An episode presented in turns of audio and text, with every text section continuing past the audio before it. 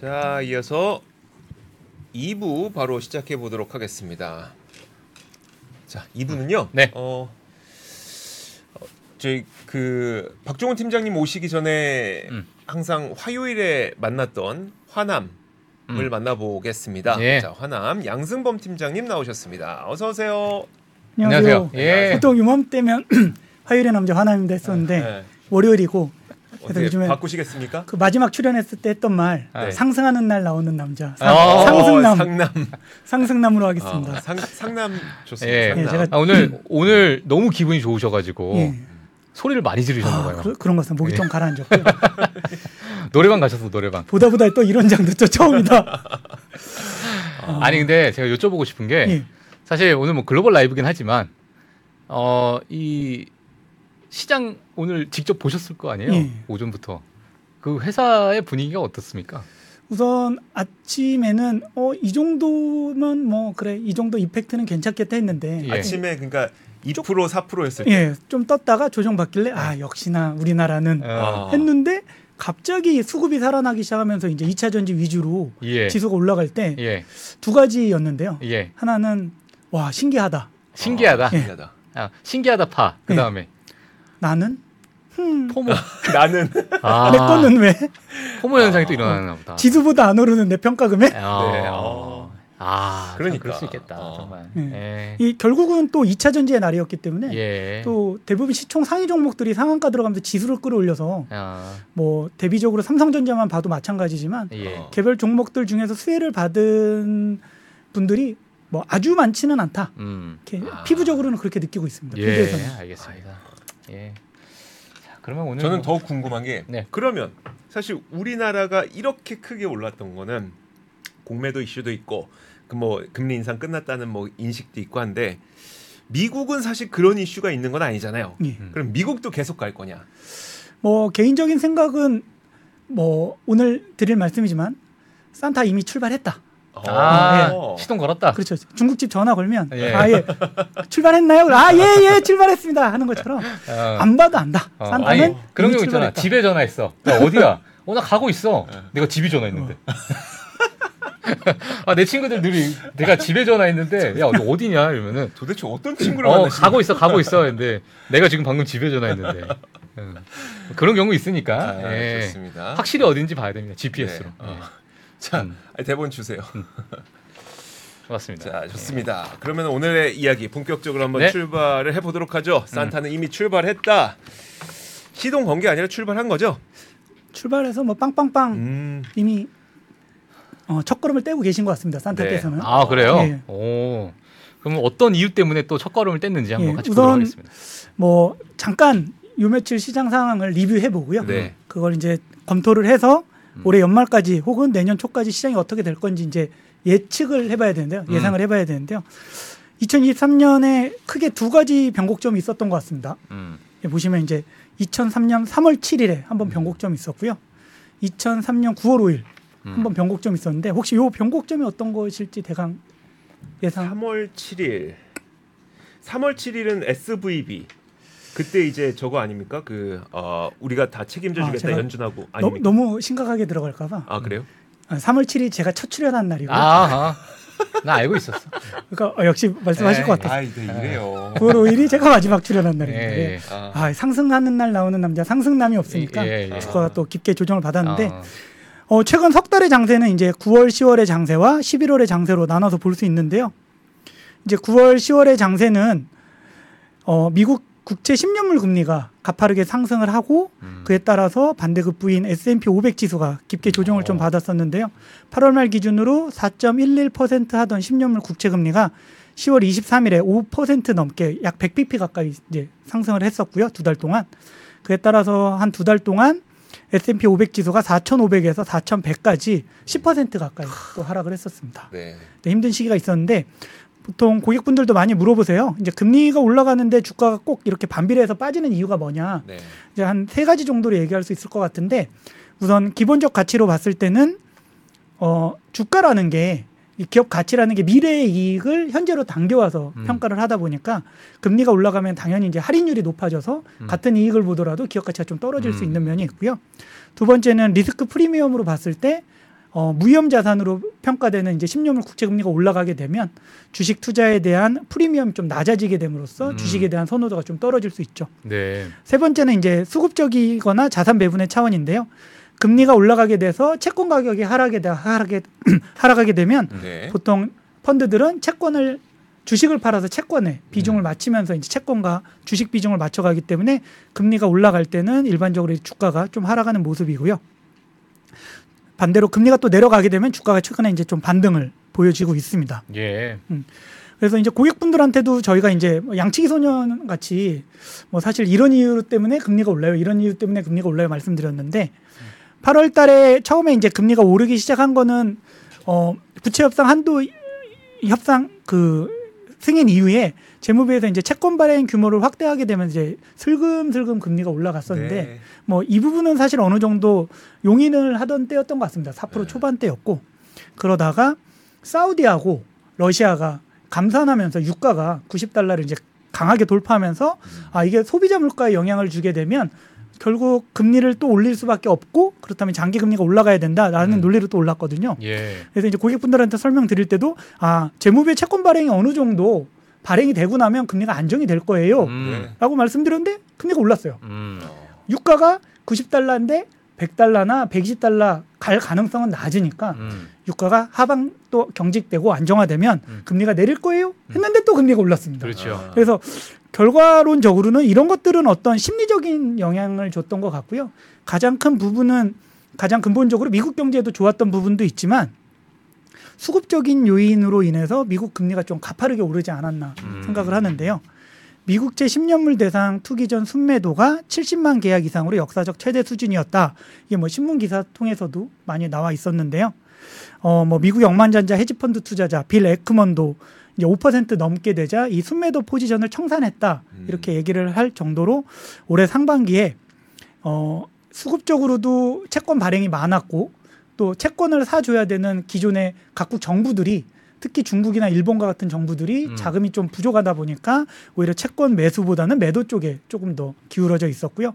이러한 채권들을 상반기에 사실은 개인 투자자들이 좀 많이 받았습니다. 우리나라도 그렇지만 미국에서도 개인 투자자나 연기금 같은 곳에서 이 채권을 좀 많이 발행 그 받아주다 보니까 수요를 하다 보니 기존 수요보다 수요는 좀 줄었고요. 네. 발행은 많이 되면서 채권 금리가 올라가는데 음. 거기에 투기적인 수요도 같이 가미를 하면서 네. 금리가 조금 많이 올랐던 거 아닌가 네. 이렇게 생각을 하고 있습니다.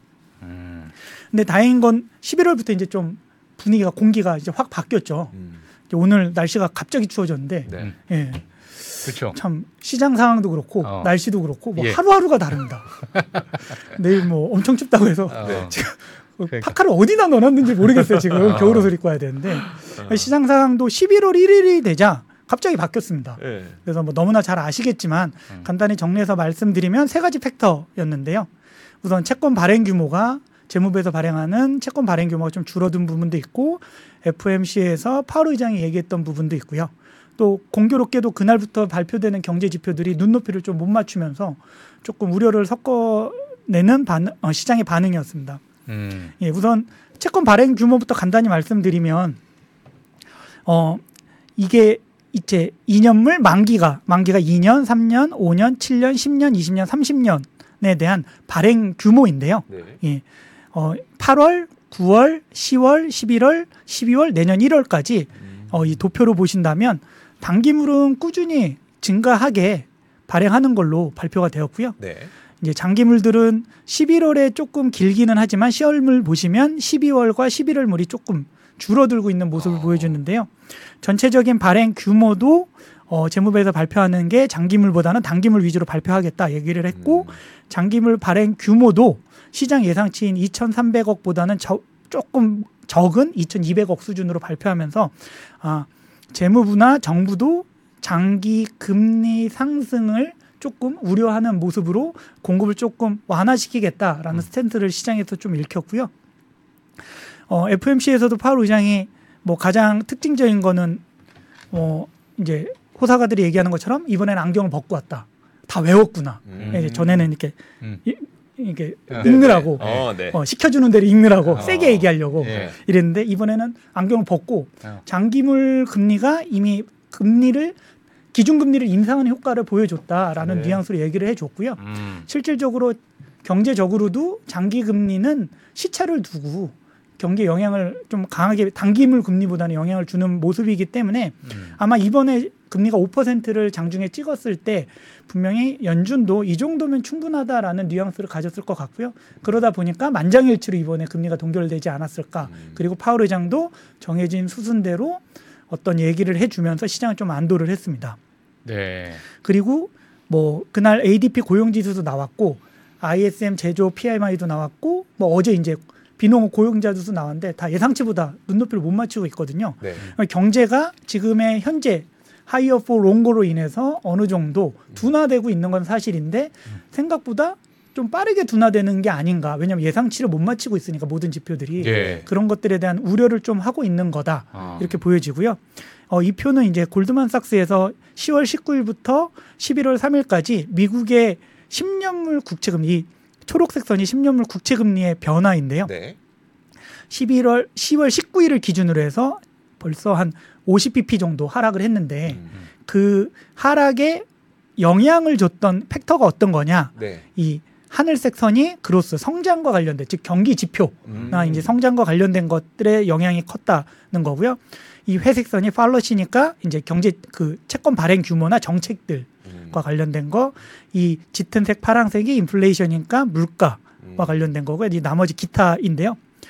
보시는 것처럼 결국 미국의 금리에 영향을 미치는 거는 아- 앞부분에서 말씀드린 것처럼 채권 발행 규모와 경제 지표 FMC 공공 이게 우연스럽게 같은 날 발표되었지만 네. 가장 중요하게 보는 부분은 시장에서 금리 가 떨어지는데 가장 중요하게 보는 부분은 본질적으로 그로스와 관련된 부분이다. 음. 이고요. 확실히 그러면 우리가 3분기는 성장률이 너무 좋아서 노, 놀랐었고 그 놀란 것도 어, 사실 금리를 5%까지 끌어올리는 그러니까 10년물 기준으로 5%까지 끌어올리는 역할을 했다면 지금 보면 이제 4분기 내지는 앞으로의 성장률은 꽤 빠르게 꺾일 거라고 전망을 하고 있는 거네요. 어, 속도 면에서는 뭐 어, 어느 누구도 자신 있게 얘기는 못하지만 네. 현재의 금리 수준으로는 경기가 둔화될 가능, 식어갈 가능성이 높다로 음, 보고 있는 건 사실은 다만 이제 뭐 연착륙이냐 경착륙이 빠르게 음. 식을 거냐 그, 뭐 천천히 식을 거냐 뭐 이 부분은 좀 지켜봐야겠지만 음. 11월 초부터 나오는 경제 지표에는 어 이제 경기가 식어가기 시작했다로 음. 확실하게 나타나는 것 같고요. 그러면 금리가 이제 어디까지 떨어질 거냐 또 많이 물어보세요. 왜냐하면 사실 5% 4.9%대 이 미국 국채 금리를 물림 물렸다고 하니까 손실을 보시는 분들이 많이 있으셨거든요. 네. 이제 우리나라 투자자분들 같은 경우에는 저도 필드에서 보면 3월 4월에 사실 금리가 어느 정도 일단락되면서 음, 미국 국채가 굉장히 많이 판매가 됐었고 음, 사실 개인들이 좀 많이 투자를 하는 게 좀 붐이다 보니까 많은 분들이 갖고 계신데 이게 장기 채권이다 보니까 한 6개월 정도밖에 지나지 않았지만 손실폭이 굉장히 크시거든요. 네. 그래서 이 부분에 대한 혹은 추가 매수 혹은 회복에 대해서 관심이 많으시는데 과연 금리가 그러면 어느 수준까지 떨어질 거냐 이제 음. 이분들이 사셨을 때의 금리가 4%대 전후이기 때문에 네. 거기까지 떨어질 거냐라는 거에 대해서 질문이 많으신데 제 개인적인 생각은 그 수준까지 떨어지긴 좀 어려울 수도 있다로 어. 보여지는데요. 그 이유는 요 표를 보시면 어, 이 회색 선이 미국 국채 10년물 이제 계속해서 봤던 네. 금리 표인데 이걸 이제 좀 장기 시계화한 음. 거고요. 이 주황색 선은 미국의 명목 GDP 성장률입니다. 네. 그래서 이게 10년 평균치를 나타낸 건데요. 결국 그 나라의 시중 금리는 결국은 앞서 말씀드린 것처럼 그 나라의 장기 성장률의 평균을 어느 정도 기대로 가져가는 음. 수준이거든요. 음. 그렇다면 간단하게 말씀드려서 최근에 이제 미국의 10년물 국채금리 5%를 찍었다는 거는 네. 앞으로 미국이 10년 동안 연평균 5%의 성장을 할 수도 있어. 음. 라는 기대를 갖고 올라갔던 건데 네. 사실 그런 부분이 최근에 예, 11월에 보여지기 전에 10월, 9월에 지표로 봤을 때는 타당성이 있었기 때문에 금리가 올라갔던 거거든요. 네. 예. 그런데 이 부분이 경기가 조금 둔화된다면 어느 정도 상방이 지금 보여지는 모습이고요. 음. 또 반대로 그러면 경기가 어느 수준일 때 하방을 보여줄 거냐인데 사실 주요국 GDP 성장률을 보시면 미국의 GDP 성장률 상향이 올해 전 세계에서 가장 압도적이었고요. 음. 이 하늘색 선이 작년의 경제 성장률이고 이 회색 선이 작년에 예상한 올해 경제 성장률이고요. 음. 이 빨간색 선은 10월 말로 본 올해 경제 성장률이에요. 달라진 경제 성장률인데 미국 같은 경우에는 작년에 봤을 때 올해 0% 0.3% 정도 경제 성장을 할 것으로 봤는데 실질적으로 경제가 워낙 경, 강경, 강건하다 보니까 올해 사- 어, 3분기에 4.9% 경제 성장률이 나왔고요. 올해 연평균 2, 2.2%까지 성장할 것으로 보고 있습니다. 음. 음. 그런데 이제 다른 여타 나라들을 보시면 뭐 중국 같은 경우는 이제 수치는 높지만 예상치에서 크게 오르지 못하고 있는 스- 상황이거든요. 그쵸. 예. 그래서 지금 미국이 지금 전 세계에서 가장 큰 경제를 가지고 있음에도 불구하고 가장 크게 회, 그 안전하게 강건하게 가고 있는 상황이기 때문에 미국 국채 금리가 그렇게 생각만큼 예전 수준으로 돌아가기는 좀 어려울 수도 있다. 음. 그렇게 보여지는 거고요. 음. 다만 그러면 최근에 미국 국채가 지금 워낙 며칠 만에 단기간에 떨어지다 보니까 네. 다시 5%대 이제 4%대 후반으로 갈 거다라는 얘기들도 있는데 그것도 쉽지 않다. 그러니까 상방도 막혔다. 네. 그러니까 경제가 좋기 때문에 하방도 막혔지만 음. 상방도 확인했지만 상방도 다시 막힌 이유는 이게 이제 피델리티의 자료인데요. 이제 미국이 너무 누구나 잘 아는 것처럼 금리를 급격하게 올리면서 지금 말씀드린 것처럼 경기가 서서히 식어가고 있는 국면이거든요. 지금 예. 상승은 아니고 둔화 국면에 있는 상황이고 과연 어, 이 정도의 금리 수준 하이퍼 롱거를 하이퍼 롱거를 했을 때 과연 내년에 이제 경기가 하향 국면으로 들지 않을까라는 우려가 들 정도로 이제 둔화와 하강 국면의 경계선에 있는 네. 상황입니다. 그렇다면 미국이 경기가 둔화되고 있는 상황에서 미국의 경제 성장률이 예상치를 계속 높이기는 어렵고 음. 그렇다면 10년물 국채 금리도 상방은 지난번에 봤던 고점으로 다시 어느 정도 상단이 막혀 있지 않을까 이렇게 아. 개인적으로 생각을 합니다. 막 떨어지기 어려운 이거 이유가 뭐였었죠? 막 떨어지기 어려운 이유. 이- 오르기 이유- 어려운 이유를 말씀해 주셨고. 오르기 어려운 이유도 마찬가지고 네. 내리기도 어려운 이유도 마찬가지인데요.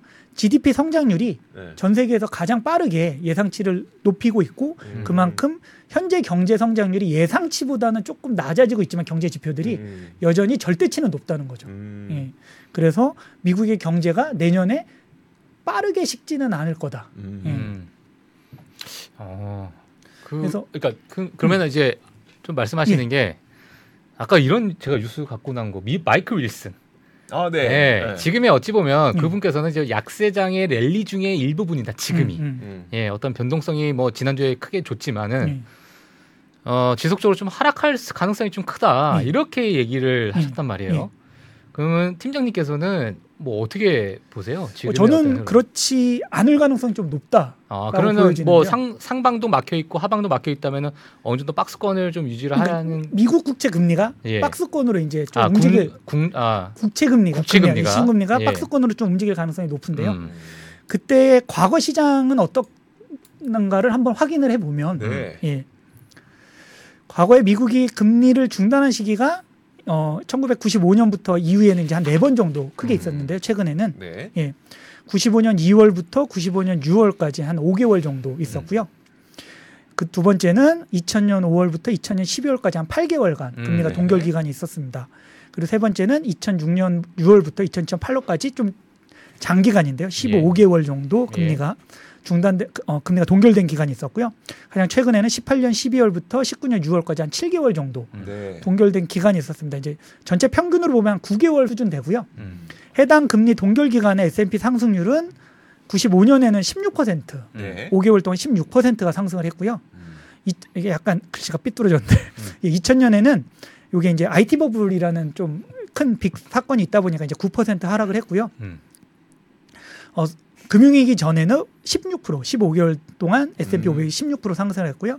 코로나 직전에도 5% 정도 상승을 했습니다. 음. 그러면 코로나 이 미국 금리가 이제 어느 정도 올라가다가 음. 금리가 동결되는 순간에는 물론 이제 금리가 인하되기 시점에까지의 여러 가지 뭐 사건들이 음. 그때마다 다 달랐지만 음. IT 버블이 있었고 금융위기 있었고 음. 코로나가 있었고 다 달랐지만 금리가 동결됐다는 안도감에 시장은 조금 더 강세장을 이어갔었거든요. 음. 음. 그러면 지금 말씀드린 것처럼 이제 9월 9개월 정도 시간이 소요된다고 했는데 음.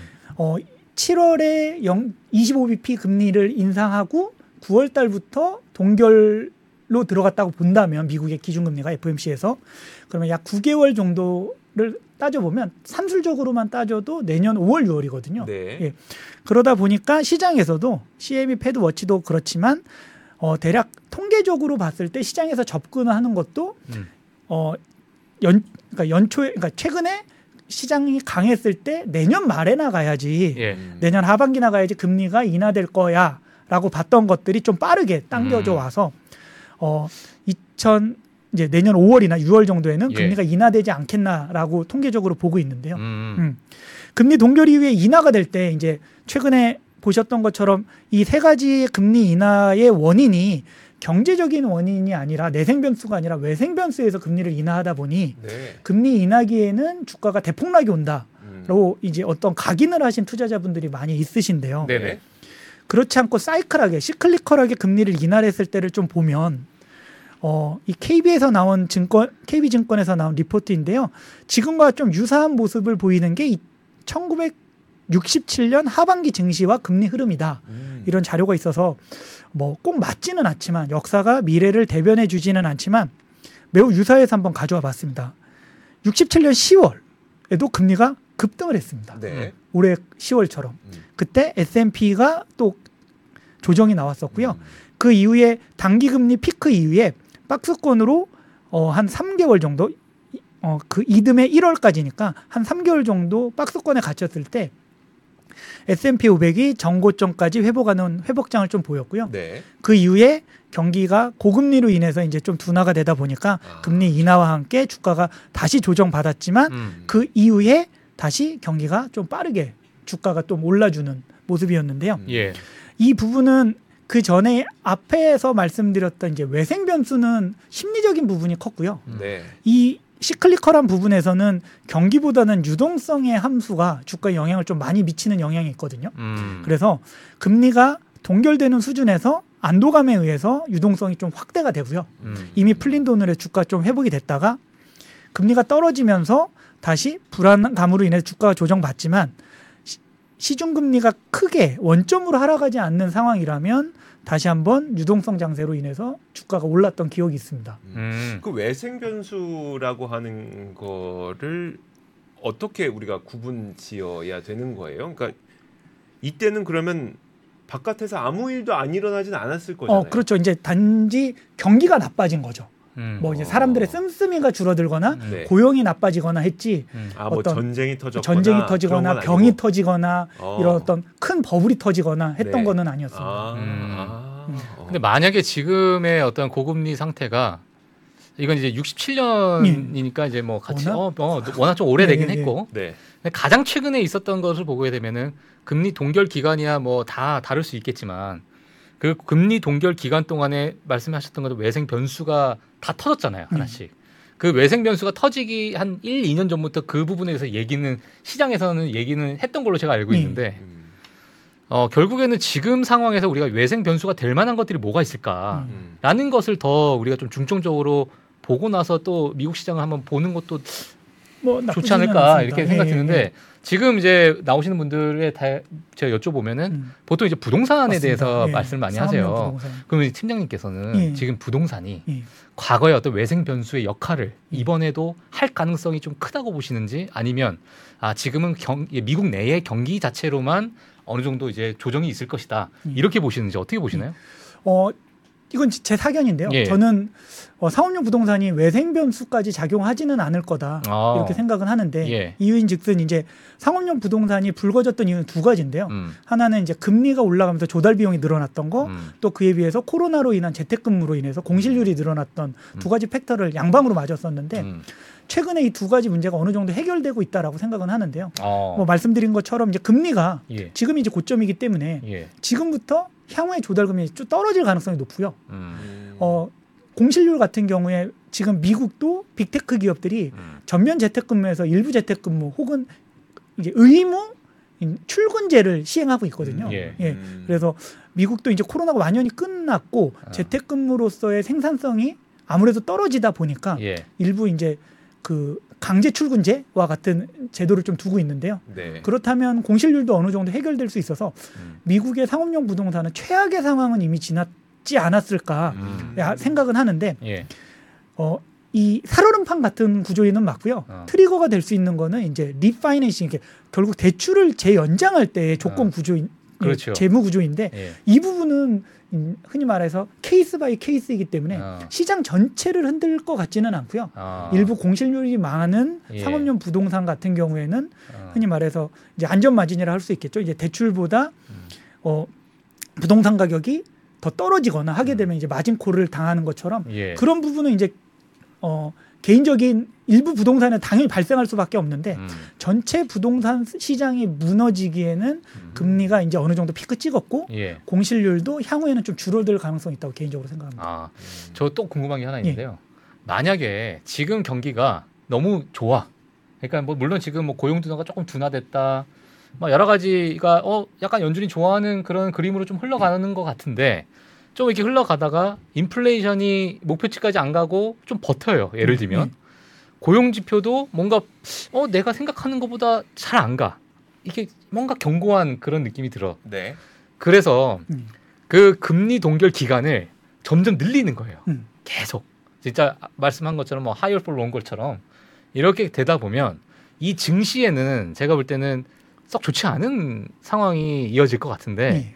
팀장님께서는 그런 상황에서 그런 시나리오가 음, 된다면 뭐 어떻게 보시나요 혹시? 우선 예. 금리 동결 기간이 좀 장기화 된다면 예. 사실 금융 시장에서는 노이즈가 생길 가능성은 좀 적기는 한데 예. 문제는 실물 시장에서는 노이즈가 발생할 수밖에 없다고 생각하거든요. 음. 기업들이 조달 금리가 올라가게 되면 당연히 구조 조정, 그러니까 비용을 줄일 수밖에 없는 상황이 올 거고 네네. 그걸로 인해서 고용이나 소비 시장에 또 영향을 미칠 거고 음. 그걸로 인해서 금융 시장의 팩터가 이제 다시 이제 영향을 돌려서 받을 수 있을 텐데 네. 그 과정은 아까 말씀드린 것처럼 음. 시클리컬한 상황이기 때문에 그 과정에서는 정부나 연준에서 충분히 미세 조정이 가능하다고 생각합니다. 아 예. 그래요. 예, 그게 뭐 하루 아침에 실업률이 두 자릿수로 올라간다거나 예. 사- 뭐3% 후반에서 예. 뭐4% 후반, 5% 후반으로 아. 가기도 어렵고 그렇죠. 그런 음. 과정에 있어서는 음. 분명히 또 다른 미세 조정이 있을 수 아, 있어서 미세 조정이 있을 수 있다. 시클리컬하게 대세 하락장이 올 가능성 좀 낮아 아, 보인다 나- 개인적인 아, 생각은 낮다. 음, 네. 음. 어. 그리고 왜 자꾸 개인적이라고 하세요? 뭐 시장을 제가 감히 제가 감히 뭐 회사에서 혼나셨나 봐. 예, 그러니까 저 회사는 있으셨나 네, 보네. 혼났어, 혼났어. 안 나오신 어, 사이. 어, 알겠습니다. 뭐 말씀 주셨던 것들은 이제 좀 좀 장기적인 그렇죠. 좀 얘기고 장기적인 관점인데. 예, 우선은 이 그러니까 필드에 있는 분, 이저 같은 사람들은 예. 이제 당장 이번 달은 어떻고 다음 달은 어떻고를 응대를 많이 하기 네, 때문에 그렇죠, 좀, 그렇죠. 좀 근시안적인 그런 거를 투자자분들 많이 있습니다. 계시잖아요. 예, 예. 어. 어. 그래서 그러니까 이게 왜 그러냐면 우리가 8월 9 8월까지 크게 올랐던 걸 경험하고 그러니까 그때 본인들의 계좌 수익률들은 음. 아마 굉장히 많았을 거예요. 높았을 그렇죠. 거예요. 음. 그런데 9월 10월 넘어오게 되면서 이게 제로 제로로 오거나 크게 뒤었죠. 예, 예. 아니면 뭐 마이너스로 가신 분도 계실 거예요. 음. 그러다 보니 지금 이렇게 반짝 올라가는 게 내가 버텨도 되는 건지 음. 아니면 지금이라도 여기서 정리를 해야 되는 건지에 대한 조급함이 분명 있을 것 같거든요. 아니 그러다 보니까 사실 이런 거 있잖아요. 뭐 지금이야 우리가 방송으로 뭐 중장기적인 관점 음. 또는 완전히 장기적인 관점 네. 이렇게 얘기하겠지만 오늘 같은 날이 있으면 네. 그냥 전화해서 저 살까요 팔까요 네. 이렇게 얘기할 것 같아 그냥 네, 네. 당장. 그러니까요. 예. 그런 제일 많이 질문이 들은 질문. 네, 오늘 내일은 와서 어떻게 돼요? 어, 내일 어떻게 되고 저 지금 살까요? 이런 이 이거야 이거. 그러니까 이제 우리가 정말 그냥 순수하게 어. 순수하게 진짜 그런 질문이 들어오면 예. 오늘 뭐라고 대답하셨어요? 그러면? 우선은 국내 시장만 봤을 때는 추가 상승 가능성이 있습니다. 아. 예, 왜냐하면 이게 공매도가 막혀 있는 상황에서는 예. 결국 그 공매도를 실행한 기관이나 외국인들은 음. 이게 상환을 해야 될 수밖에 없는데 네, 커버해야 네. 되니까 또. 예. 예. 지금 대차할 수 있는 양이 굉장히 부족하거든요. 아. 특히 2차 전지 관련해서는 음. 너도 나도 공매도를 많이 쳤기 아. 때문에 네. 그렇다면 시장에서 사서 상환을 하는 방법밖에 없기 때문에 음. 어. 미국 시장은 어떻게 보세요? 미국 시장도 제가 이제 말씀드리려고 하는데 아 예. 계속 간다. 네. 가장 중요한 또. 보고 말씀하시는 것 같아요. 네. 예, 그래서 저는 모두에도 말씀드렸지만 네. 산타 출발했어요. 어. 입니다. 예. 앞서 이제 팀장님께서도 일부에서 잠깐 기다리면서 들었을 때 계절성 얘기를 해주셨는데요. 네. 이표 보시면 이제 1950년부터 1922년까지 음. S&P 500의 연율을 이제 짙은 음. 음. 남색으로 네. 곤색 아니고 남색으로 표시를 야. 했고요. 이 하늘색 선이 올해 S&P 500 주가 아. 지수입니다. 음. 보시면 어, 11월, 12월에 연초에도 많이 상승하지만 11월, 12월에 좀 크게 상승하는 편이거든요. 비슷하다, 네. 진짜. 예. 유독 희한하게 10월, 11월 갈 때 떨어지네요. 음, 그래서 과거에도. 어, 예. 이 11월, 12월에 뭐 여러 가지 팩터 원인도 있겠지만 우선은 소비 시즌이라서 그럴 음. 가능성도 있고요. 예. 예, 또 연말이다 보니까 이제 여러 가지 수급적으로 뭐 그렇죠. 연간 수익률을 맞추기 위한 것도 있고 예. 뭐 여러 가지 원인이 있겠지만 음. 어, 통계적으로는 11월, 12월에 주가가 가장 많이 올랐다. 음. 그러면 4,800이라고 써 있네요. 예. 어. 예, 제가 쓴 사실 건뭐 아니고요. 중국도 정말 소비 나라지만 네. 미국 11월, 12월 아마 미국 사시는 분들은 다 아실 거예요. 11월, 12월 되면 그냥 없는 돈이 막 나와. 그래서 뭘 사야 돼 그냥 그냥 필요 없는데 어 저거 싸네 야 사 사. 아 진짜 희한하다니까. 아? 홈쇼핑 같은 거 그냥 막 사요 막 사. 어. 어. 그러니까 싸니 싸지니까. 근데 그 싸지는 폭이 워낙 싸지거든요. 아. 진짜 말도 안 되게 싸지거든요. 음. 그러니까 이걸 안 사면 바보가 되는 느낌처럼 어. 그러니까 막 쓸어 담는 듯한 음. 소비를 해요. 어. 그게 문화예요, 살짝. 아, 그러니까 이제 문화라고 표현하면 좀, 아, 좀 반감을 가신, 가시신 분도 있을 수 네. 있는데 어. 그만큼 중산층들이 음. 막 그냥 몰려가서 뭐 선물도 선물 문화도 너무 음. 많고 누구 주는 이 선물 아. 문화 음. 본인 사는 그러니까 노트북이 100만 원이 10만 원돼 있으니까 어, 그 안? 사면 바보야. 진짜 갑자기. 많이 싸요? 아 되게 많이 그 싸지. 정도? 되게 많이 정말. 싸요. 예. 어. 그런 문화다 보니까 11월, 12월이 통계적으로 봤을 때 이 소비 문화가 안 좋을 수가 없는 그런 시장이죠. 미국은 음. 블랙 프라이데이가 뭐 괜히 나오겠습니까 아, 사실. 음. 예, 그러니까 그런 문화가 좀 있더라. 음. 예, 그렇습니다. 예. 그런 면에서 이제 음. 말씀드린 골드만삭스에서 나온 자료인데요. 여기 4,800이 적혀 있다까지만 음. 말씀을 드리겠습니다.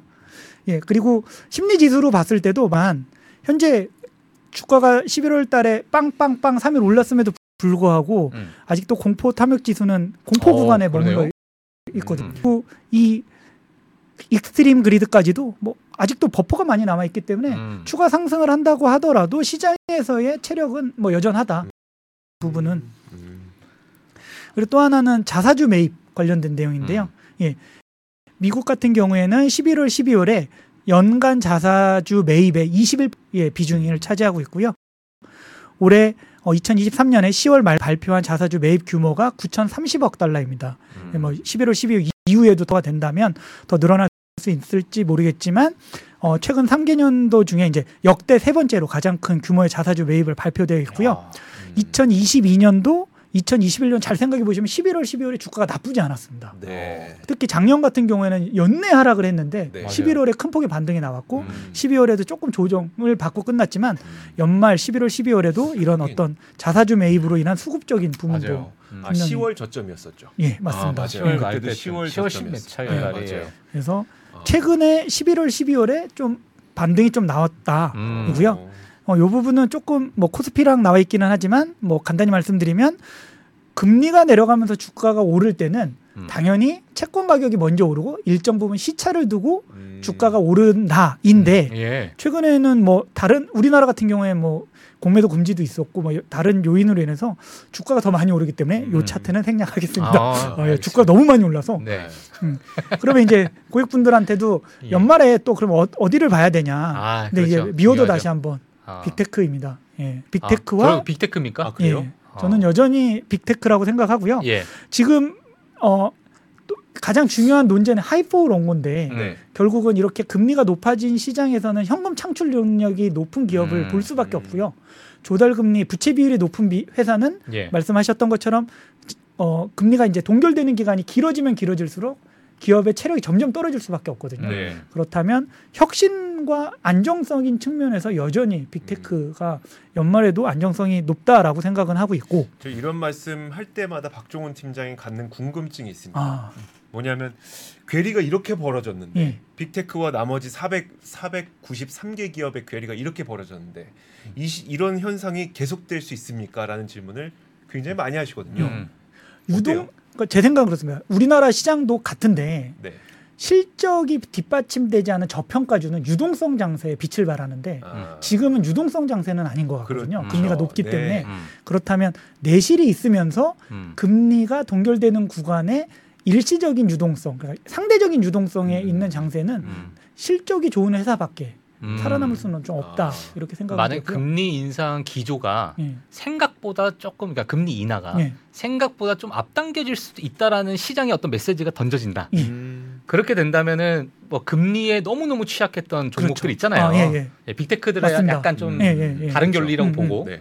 그럼 그런 종목들의 어떤 변동성이 확 커, 어, 커질 수 있는 그렇다. 그럴 수 있다고 있겠네요. 예, 매우 그럴 수 있다고 생각하고요. 예. 예컨대 러셀 2천에 포함된 뭐. 그렇죠, 뭐 그렇죠. 그렇죠. 예, 예, 중소형 예. 성장주들이나 아, 뭐 이런 지금 제가 말씀드리는 건 이제 금리 예. 동결 기간에 대- 관련된 네. 시장을 주로 말씀드리다 보니까 음. 말씀드리는데 뭐 금리 인하기에 또 음. 주- 봐야 되는 종목이라면 당연히 성장주입니다. 음. 당연히 성장주. 음. 예. 음. 예. 왜냐하면 금리 동결 기간에 말씀하셨 말씀드렸던 것처럼 음. 굉장히 힘든 구간이거든요. 예. 예. 약 없이 병을 이기다가 어. 어. 금리 인하라는 유동성이라는 약을 받게 되면 예. 아픈 사람이 가장 많이 효과를 보는 거죠. 예. 네, 그렇기 때문에 어. 자금난이 있었던 성장주들이 어. 금리 인하기에는 무조건 예.